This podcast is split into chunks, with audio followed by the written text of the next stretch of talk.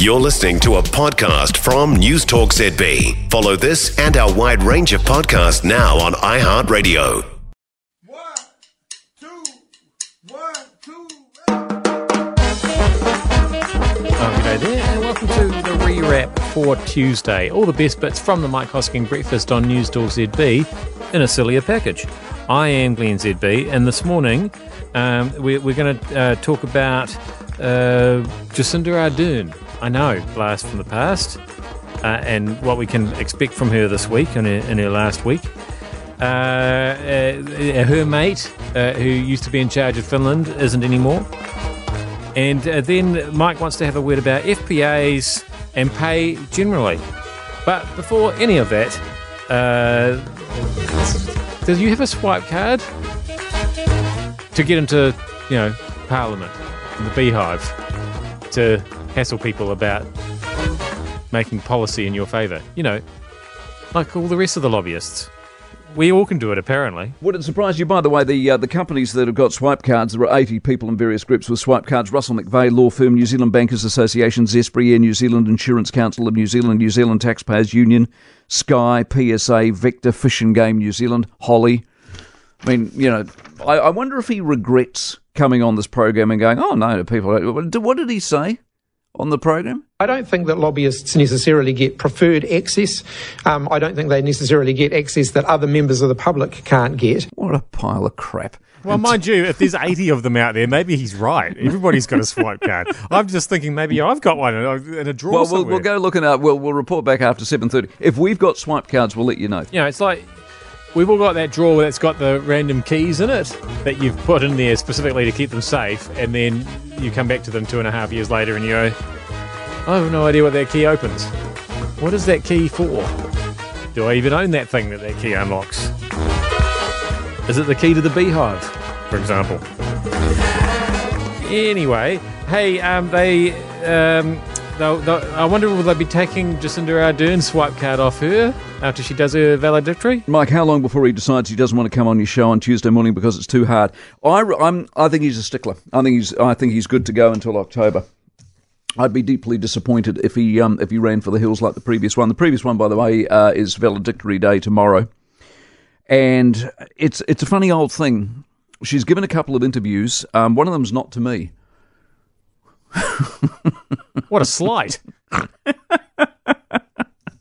it wasn't to me. So she's given them to, and I don't want to be unfair about this, but she's given them to a couple of people who, to be honest, are going to ask the sort of questions you would expect them to ask. I mean, what Do some of the people that she's given them to still have jobs? Uh, they do, yes, they do have jobs, but I'll be interested to see the quality of the interview. And when I say quality, it's not my opinion. What I'm talking about is whether she's held to any level of account, because she leaves behind a country in a complete and utter mess. And she's basically like she did on the show, done, done done to you. What she did here is run run for the hills. She's not interested anymore. Congratulations, Mike. Brilliant interview. Blah blah blah. Morning, Mike. It's cold. It's a cold morning, but the heat coming off that interview soon warmed me up. The thing about the health is his problem, isn't it? This you you got there a quintessential example of everything that's wrong with this government. What they get told to say, like, "Oh, we're moving people around the country." Someone will have told them that. When you're asked a health question, tell them they're moving people around the country. But the moment you pin down with a couple of facts, i.e., the people you're moving around the country are only doing the things to um, try and solve the problem on the 67,000 waiting list. It's their own criteria. You must be seen within four months. You aren't because they're failing. But there aren't. Oh, but we're moving people around the country. But the number's going up. It's going backwards. It's not working. That doesn't seem to occur to them. It's that classic example. If you just say something like we're moving people around the country, it's all fine. Then somehow the magic happens and it'll all be better tomorrow, which it simply isn't true. Yeah, so a combination of uh, bagging Jacinda Ardern and bagging Chris Hipkins there uh, off the back of his interview this morning. I got a text from a friend of mine who said that they felt like he got beaten up this morning. I didn't think it was as bad as last week. Mind you, he wasn't as bad as he was last week when he told Mike he doesn't have time to watch the news and couldn't answer any of his questions about anything. Or, um, unfortunately, he did. Yeah, he did talk about the the, the um, corrections. They've heaps of corrections people and heaps of, heaps of teacher aides. So Uh, we've, we- we've gone off to add, add up those numbers and see if he's right about that. It's probably not. Right. Um, and meanwhile, back to Jacinda Ardern and her mate, uh, the Prime Minister of Finland. Was she her mate, or was it just that they were two young prime ministers? Now, I said at the time, you might remember, when she arrived in the country for a visit, I said, as the debate here raged as to a woman's right to be herself around the argument that you could be a leader and still out, go out dancing all night, and the fact that she had gone out to a party that turned up on Instagram was fine because she didn't have any meetings that weekend. Ah, yes. Sanna Marin, the goddess of Finland, soul sister of our own dancing queen Jacinda Ardern, couple of the planet's most progressive young female rock stars. What right did we have to question her social life, for goodness sake? My argument was being a leader of a country is a 24 7 job, even if there wasn't a war on, and even if you didn't share hundreds of kilometres of border with Russia. You just might want to be seen to be taking your job seriously. And as I pointed out at the time, not having meetings is not a sign of anything other than you may or may not have meetings. It's not a measure of leadership. Well, she's got all the time in the world now to dance her nights away. She's lost. To be fair to her, uh, she didn't lose by much. But they have a system that throws up a couple of major parties who, like us, link with smaller parties and form governments. But the country's moved to the right, and her style of spendthrift policy is over as their debt has gotten uncomfortably high. Not unlike ours, which is why we'll be moving to the right in October as well. The only real difference between them and us is she hung around to test her credibility. Our version bailed knowing full well her time was up. But here's the point. The reason this is news is not because Finland had an election. Countries have elections all the time. Uh, but not all countries, especially countries of small populations, make global news the way Finland did yesterday. The reason this one has been reported so widely is in the headlines, all of which essentially say the same thing Finland's partying PM concedes defeat. And in that headline, and the many others, is how the world saw her, sees her, and will remember her. When the social life makes the headlines over substance, the fact she didn't get it says it all. Yeah, apparently people hate parties. That's what we've learned out of that. Just hate them. They, they don't want their prime ministers to have any fun.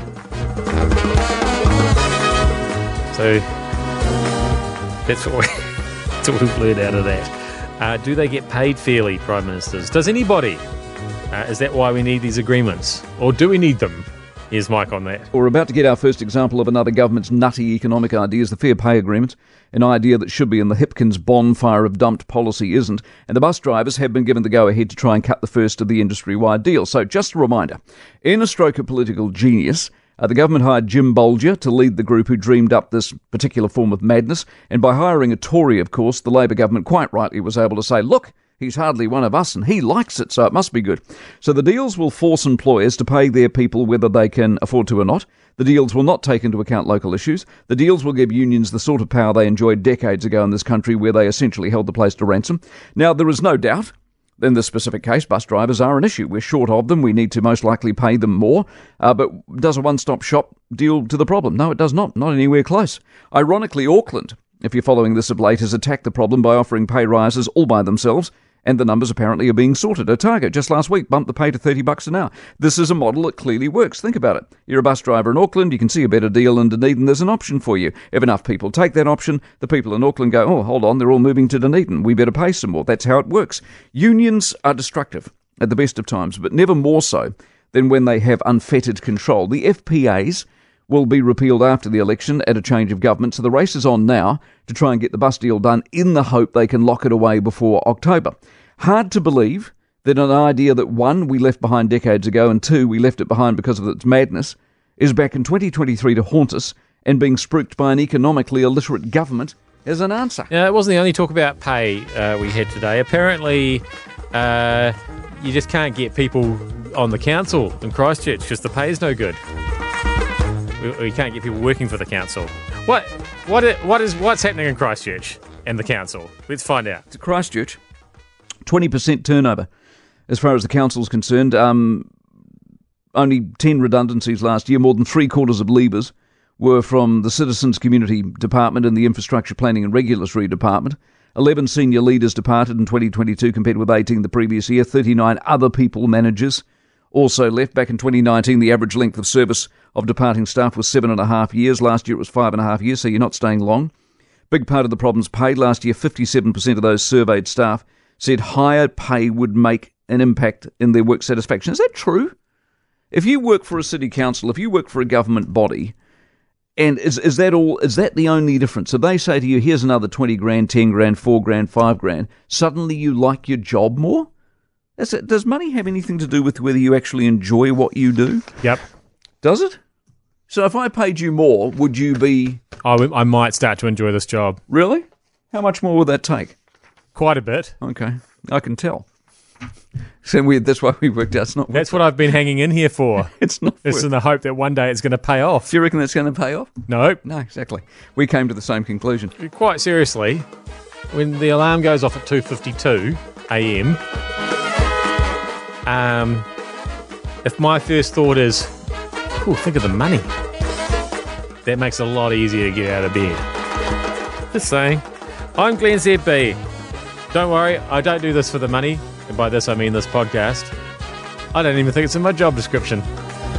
I'll, I'll see you back here again tomorrow, though. Regardless. I know. Why does he do it?